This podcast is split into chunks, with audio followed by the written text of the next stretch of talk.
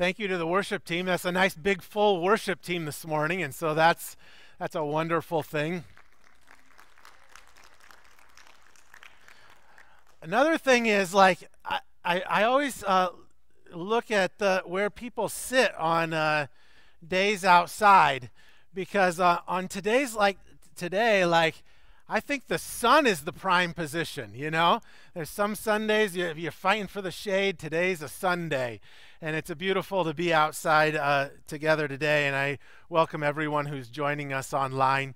Before I start the sermon this morning, I wanted to address something that happened this week. As you all know, on Tuesday of this past week, a series, series of shootings took place in the Atlanta area where eight people, six of whom were Asian women, uh, were killed through uh, gun violence. According to the police, the shooter was motivated by a sexual addiction that stood in contrast to his religious beliefs. And as was reported, the shooter was an evangelical or had an evangelical Christian background. Many people have rallied to show their support for the victims and to uh, recognize the racial prejudice that, too, that is too often a part of this world. And so this morning I thought it appropriate uh, that we, as an evangelical church with many Asian American members, uh, would recognize what took place this week and, uh, and just our hearts are broken, broken by these events and we grieve with those who have experienced violence or even attitudes of racial prejudice against them. And so, obviously, these acts and attitudes stand in complete opposition to the teachings and the example of Jesus. Jesus, our Lord and Savior, more than anyone, loved everyone, broke down racial barriers, and gave his life in a nonviolent act of sacrifice for the salvation of everyone who believes in him. And so, in a moment, I'll offer my own prayer, but before I do that, I thought I would read a prayer called A Prayer of Solidarity with Victims of Violence. Amid despair, we stand in love and in justice for those who could not stand for themselves. As we pause to remember those who have lost their lives to violence, victims of every manner of abuse, we are remembering those who were promised a land of milk and honey but who died along the way, never having seen the promised land.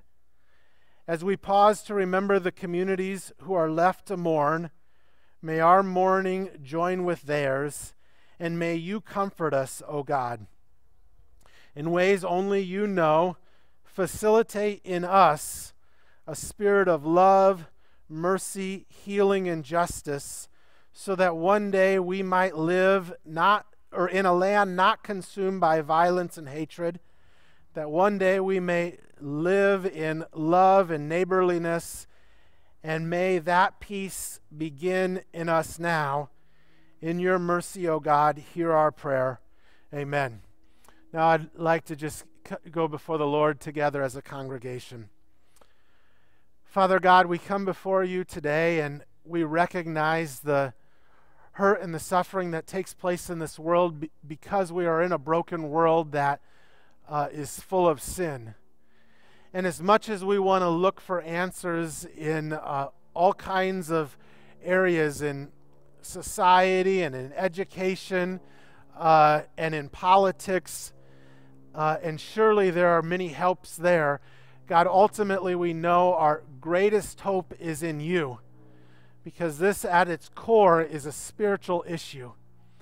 And so, God, we pray against uh, anything that is not of you. We condemn violence and, and uh, injustice, and we pray for your healing that comes through your spirit. We pray for your comfort upon the, uh, the victims' families this morning and all of those that have been affected in one way or another. And God, we pray that as a church that you would uh, help us to, to know how we can stand on your side and that we can make a difference in this world and in this community here. And God, uh, may you use us to be your people, to be your, your hands and feet and your mouthpiece. And so, God, we uh, come before you this morning, recognize these things are brought to the forefront again in the news, and we recognize that we are in an ongoing battle, and we pray for your help. God, now we turn our hearts uh, to your word and pray that, as uh, has already prayed, that you would uh, help us to receive your word this morning, that it would touch our hearts in some ways, uh, just even as we pray these prayers around the the things that have taken place this week, we pray that you would sanctify us and make us holy. And so, God, we pray for your help now. I pray that you just help me to step back and let your spirit do your work through me. And so we lift this up to you in Jesus' name. Amen.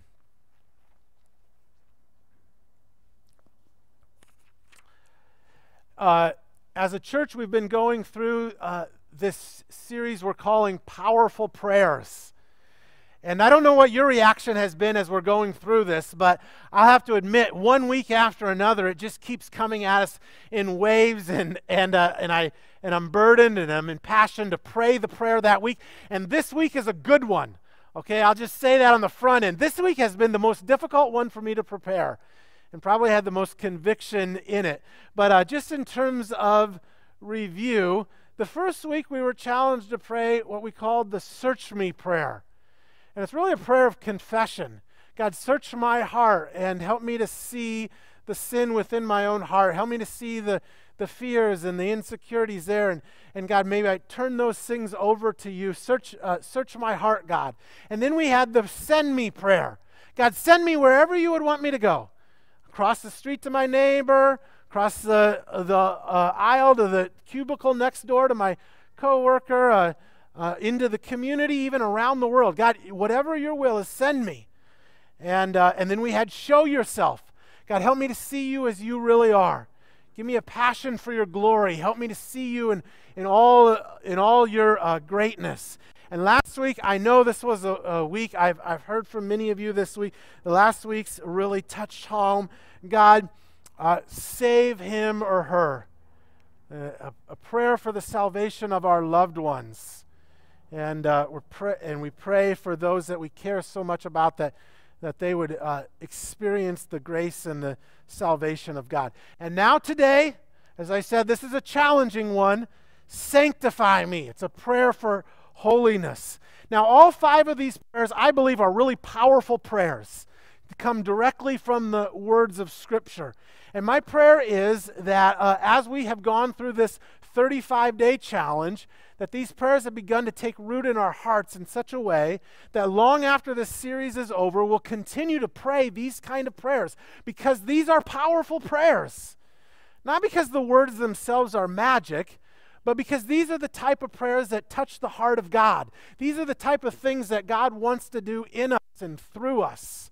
And there and so my pr- challenge to us is hang on to these prayers. Maybe even hang on to this bookmark with the prayers and continue to pray them because as we pray them over time, these powerful prayers, they have a, they will have a, the power to change our hearts and to make us uh, more like God. These are powerful prayers to change our lives and to change the lives of those around us.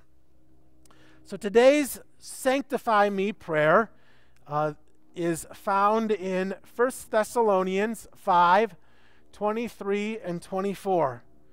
And these verses say, May God Himself, the God of peace, sanctify you through and through. May your whole spirit, soul, and body be kept blameless at the coming of our Lord Jesus Christ. The one who calls you is faithful, and He will do it. Now, as I have uh, prepared this sermon, I, I felt what I think some of you may even be feeling right now. Some of these prayers you hear, yeah, that's what I want. The show me prayer, I want to see God. Uh, the the uh, the save him or her prayer, yeah, that's what I want to see happen. Even the send me prayer, God, I want to be used by you. But I don't know if we quite resonate with the same way with the sanctify me prayer. Not right away does it, uh, does it spark uh, excitement in my heart. Do I really want to be holy? And so the sanctify me prayer starts with a prayer God, create in me a desire to be sanctified, to be like you, to, to be holy. Part of the reason I think the sanctify uh, prayer is such an important prayer is, is found in our theme verse through this series, James 5:16. For the prayer of a righteous person is powerful and effective. Like all of us want that, I'm sure. We want our prayers to be powerful and effective, but it's the prayer of a righteous person, a person that is sanctified, a person that is holy, that has that power in their prayers. To, to ask God to sanctify you is more than just wash you clean and forgive your sins. That was the search me prayer. The sanctify prayer is to ask God to change you, to make you uh, like Him, and to make you holy. The word sanctify literally means, in the Greek, it means to set apart. And so, so negatively, we are asking God to set us apart away from sin. And positively, we are asking God to set us apart to Him and for Him. The same, uh, the word, as I mentioned, this is what the word means in the Greek. The, the Greek word has the same root here as our English words for holiness or sanctification or even saint. And so, what you may be thinking is, I don't know if I want to be sanctified. I don't know if I want to be a saint. Uh, and uh, but I and and so I want to uh, dwell on this for a moment because my, one of my main goals here in this sermon is to spark within our hearts the desire to pray this prayer with our whole heart behind it. First of all, we need to know that there is a difference between holiness and holier than and a, and a holier than thou attitude. I recognize that none of us want to have a holier th- than thou attitude. Holier than thou attitudes are based in, in pride and, and a demeaning spirit towards us. But holiness is rooted in humility and in rooted in lifting others up. Or maybe the reason we don't resonate right away with the sanctify me prayer is because we feel like if we really had holiness, our life would be less pleasurable or that we'd be missing out on something. Well, let me just start by looking at the example of Jesus. Jesus was surely the most holy person that ever walked the face of this earth. Uh, he's the only one that lived and never gave in to sin. He was holy. But I also think that Jesus was the most joyful and peace-filled and peace-filled I don't know if that's how you should say it, but he was the most joyful and peaceful person that ever walked on the face of the earth. When you read the stories of Jesus, have you ever noticed how many people are attracted to him and just how the crowds gather around him? Now, there were, sure, there were some in that crowd that did not like him, especially the Pharisees. And the, thing I, the reason I think the Pharisees uh, butted heads with Jesus so much is not because they were so holy, but because they had that holier than thou attitude. The people that were really attracted to Jesus with love were the people that were oftentimes on the outskirts of society, the poor and the sick, and those that Jesus would welcome into his presence that no one else wanted into their presence. And the other group that was especially attracted to Jesus were children. Now, when I look at those two things, children and the hurting, I, I recognize that there is something very attractive to Jesus' character. As if anything, the hurting and children quickly recognize if someone is not going to treat them well, if someone's going to, uh, if someone's going to harm them, or if someone is not safe to be with. But the children climb up on Jesus' laps, uh, uh, on Jesus' lap. Why? Because there is an attractiveness to, G- to who Jesus is. There is a gentle holiness that comes seeping out of his life.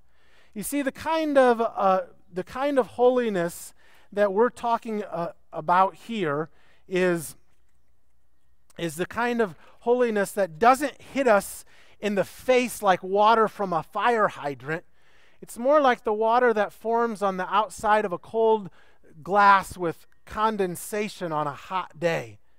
it just kind of seeps out of our lives, and it is it is satisfying in this difficult and hot, unholy world that we live in. And so, more than you realize, I really do think deep down in your heart, you want to be holy. God has created us to live in holiness because He has created us in His image. And when we live as God wants us to live, our uh, sanctified lives that line up with who He is, then we are actually living into all the fullness that God has for us. And so I just want to challenge you this week the, the, uh, to pray the sanctify me prayer every day this week, 10 minutes a day. And it might just start with the, with the request God, help me to want to be sanctified. Help me to want to be holy and to pray that kind of uh, to pray for that kind of life because we know that th- that kind of life produces the joy and the peace that we really love. My favorite TV channel is HGTV. Uh, I love home renovation stuff. My parents are here this weekend. We hung new curtains in the bedroom yesterday, and, and that was fun. There's a, there's a sense of satisfaction. I love home renovation stuff, and so HGTV is all about uh, fixing up houses. And uh, my favorite show right now is Hometown. And uh, on Hometown, they have an introduction like all TV shows do. And uh, at the end of the introduction, the hosts say, If we keep going like this, pretty soon the whole town will be new. And then they pause, and the and the woman says, Well, we'll leave the good old stuff. To which the man replies, Yeah, I was going to say, I like a little dinge. Now, when it comes to old houses, it's nice to have a little dinge. But when it comes to our life with God, we want to get rid of all dinge. We want to be sanctified. We want to be holy before Him. In the Bible, there's three aspects to sanctification. The first aspect of sanctification is what we can call positional sanctification.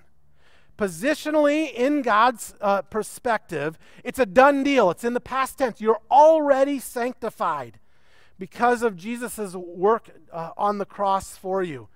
1 Corinthians 1:12 speaks of positional sanctification. To the church of God in Corinth, to those sanctified, in the past tense, it's already done to those sanctified in Christ Jesus and called to be his holy people. And so, in one sense, if you have trusted in Jesus as your Savior and Lord, you're sanctified. You're already a saint. You're, ho- you're holy. Again, 1 Corinthians 6:11. And that is what some of you were, but you were washed. You were sanctified. You were justified. So in this verse, sanctification and justification are put in the same category. It's a, it's a done deal. It's a, it's a work that was accomplished already uh, for you on the cross. You are a saint.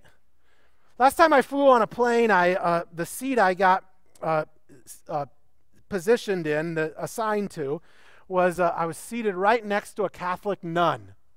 And you know, in Catholicism, it's a big deal to be a saint, right? Uh, you got there's a whole process. You got to meet all of these things. And uh, so I made my way to the seat, and and I looked at who I was sitting to, and the nun had her had her uh, head garment on and her robe and all of this, so I knew who she was. And I said, "Oh, sister, I got good news for you. This morning we have someone flying on this plane who is a saint. Uh, uh, it's really a wonderful thing. Would you like to sit next to a saint?" And her face lights up and she gets a big smile and says, Oh, yeah, I would love to sit next to a plane, uh, uh, next to a saint. I could talk to them for the next hour. And I reached out my hand and I said, Good to meet you. I'm St. Corey. Oh, I'm, I'm, I'm just kidding. That didn't actually happen. Okay? That'd be kind of a weird thing to say. Uh, but I was tempted to, or at least if I ever, that whole story was made up, to be honest with you. I never sat next to a nun. But if I did, I'd be tempted to say that uh, because that's who you are. You're a saint. In God's eyes, you're washed clean. You're, uh, you're already holy.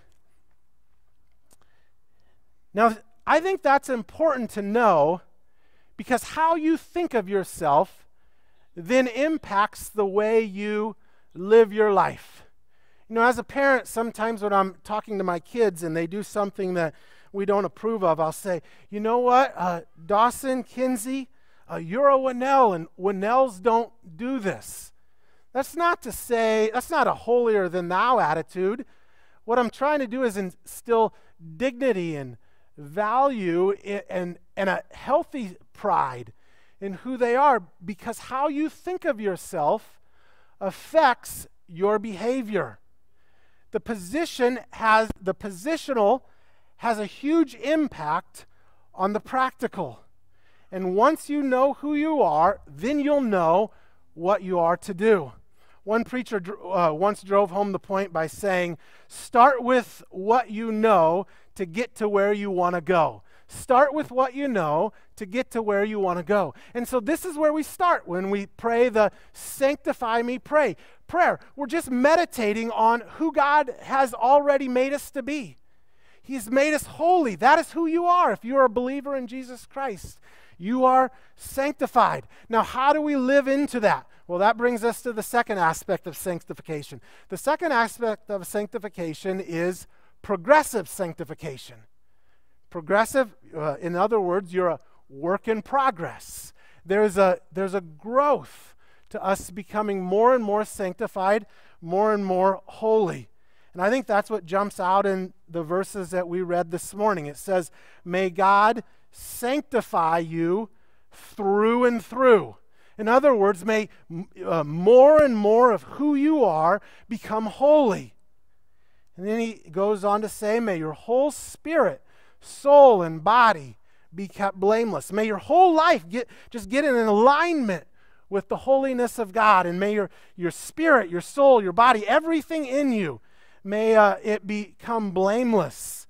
And so to progress in sanctification means that more and more we are saying no to sin and yes to God. That doesn't mean that you're not tempted. To be sanctified does not mean that you do not experience temptation. Sometimes I think that's a, another misunderstanding that we have. As I said, Jesus was the holiest person that ever walked the face of the earth, and Jesus was tempted, as Hebrews says, he was tempted in every way that we are. But, uh, but even though we are not tempted, sanctifi- or even though we are tempted, sanctification means that we will now give into that temptation less. And that obviously is hard. But the good news from these verses is that you don't go it alone. And this is why we pray the prayer. We're asking for God's help. May God himself sanctify you as 1 Thessalonians 5:23 says. And then verse 24, the one who calls you is faithful and he will do it.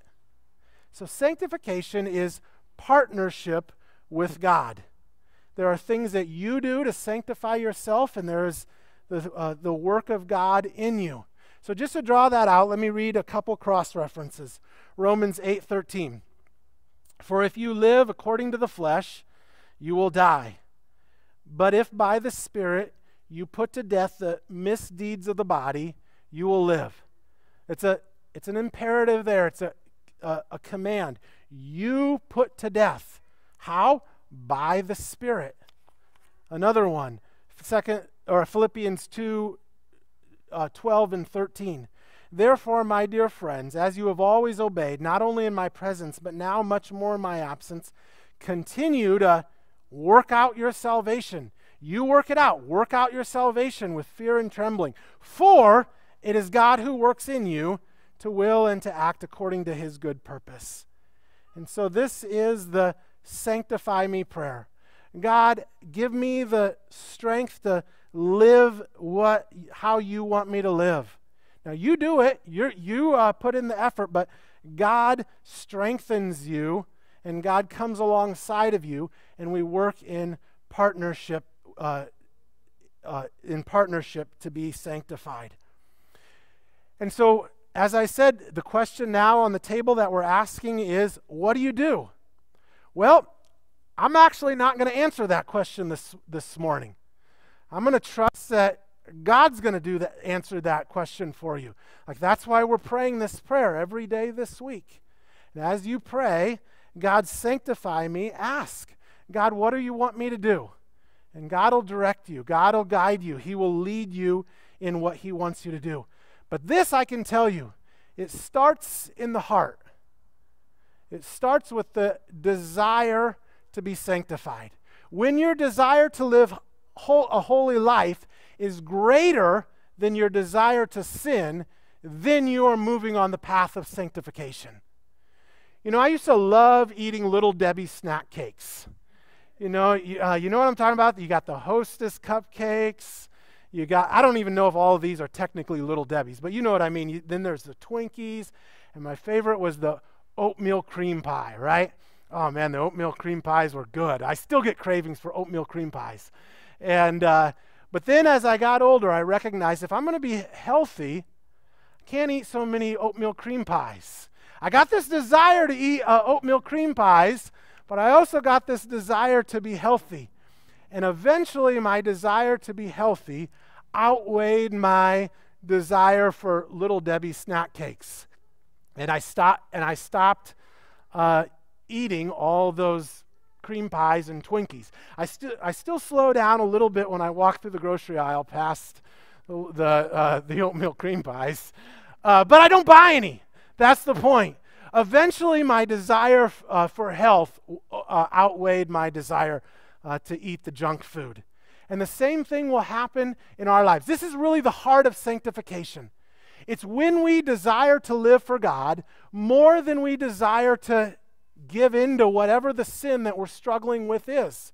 When you recognize that God will provide you with more joy and peace than whatever, uh, when, whatever this is promising, whatever, uh, and this might be lust, this might be pride, this might be unforgiveness, and there's a certain attractiveness all to this. Otherwise, you'd never get into it, give into it. If it was all ugly and all nasty, It'd be easy to resist. There's a certain attractiveness here, a desire to give into it. You think, oh, if I just say that, it'll make me feel better. If I just uh, give into this temptation, then something in me will be happy. And, and when, we get the, uh, when we get into our minds, no, this is better, holiness is better, then we're progressing in our sanctification. Verse 23 says, May your whole spirit, soul, and body be kept blameless. Three parts to who you are. Uh, according to the Bible, there is the spirit, there is the soul, and there is the body. And when we talk about sanctification, all three parts of these are getting in alignment with, with God. Now, I think Paul mentions these three parts in order for a reason. The Spirit speaks of your will, of your volition what you desire, what you want to do. The soul speaks of the core of your being, your values.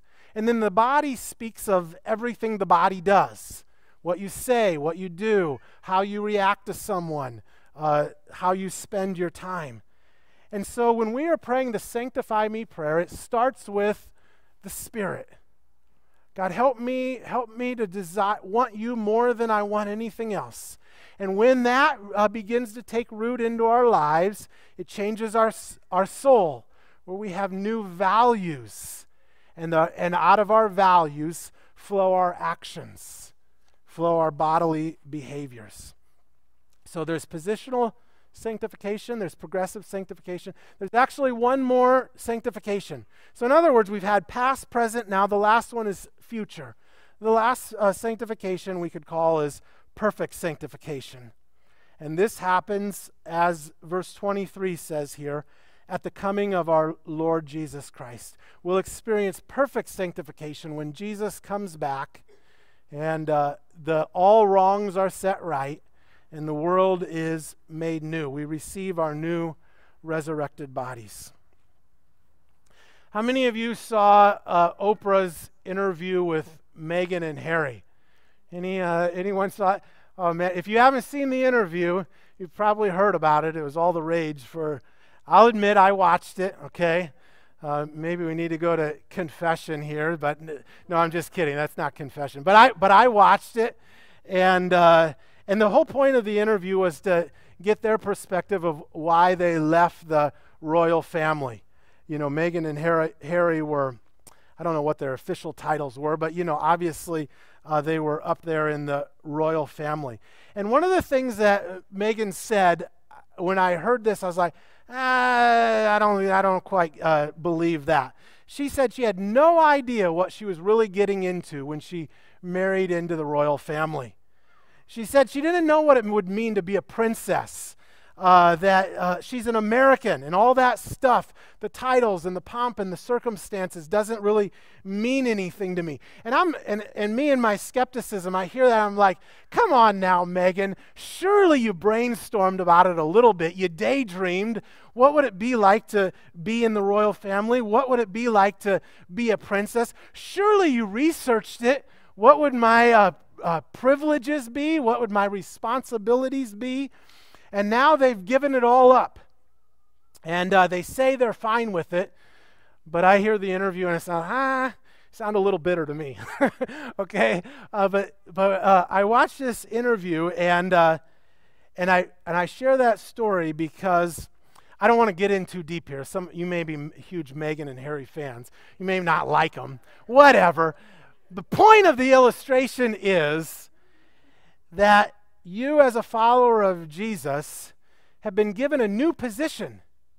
You've been brought into a new family. You're now in the family of God, and it comes with all kinds of benefits. It also comes with a lot of responsibilities. But my challenge to you is just ponder that, daydream about it, uh, meditate on the fact of who you are in Christ Jesus. You're a saint, for goodness sake. God looks upon you and, he, and all of his love is poured out upon you because uh, of who he has made you uh, through Jesus Christ. Now, it would be easy to, uh, to forfeit many of the blessings because we don't really grasp who we are. It'd be easy to continue to live in our old life because we don't uh, grasp what it is that we've been brought into this new life. And so I, I encourage you just to pray this prayer and to bring it into your heart because uh, once you know who you are, it'll affect how you live out your life. Now, Megan, uh, do you know how much Meghan Markle received in clothing allowance before she left the lo- royal family? 20 bucks? Yeah, right. N- uh, no, not that high. Here I thought it was a big number. She got a half a million dollars a year. You may be thinking, man, gee, Pastor Corey knows a lot about being a princess. No, I, I, have looked all this up. But my point is, uh, she has given up all that money now. But princesses were given the allowance because princesses are supposed to look a certain way. You and I, we are, we are uh, now saints. We're believers in Jesus Christ. And we are to look a certain way, not with our outward appearance, but with the, with the gentle holiness that comes just seeping out of our lives, like that cold uh, condensation on a cup in the middle of a, in the middle of a hot summer day. There is an attractiveness to our lives you see, you were created in the image of God, and you will find all the joy and the happiness in life that you were meant to have, not by pursuing the things of this world, but by pursuing God to live in His image. Sanctification means that we are no longer in conflict with God, but we are aligned to Him. And this is the reason I believe that God that Paul refers to God in this passage as the God of peace. Of all the titles uh, Paul could have chosen for God, he could have said the God of love, the God of grace, the God of holiness. He said the God of peace because I believe that when we are sanctified, then we find peace with our Maker. Our lives are holy and we move into all the blessings that that offers to us.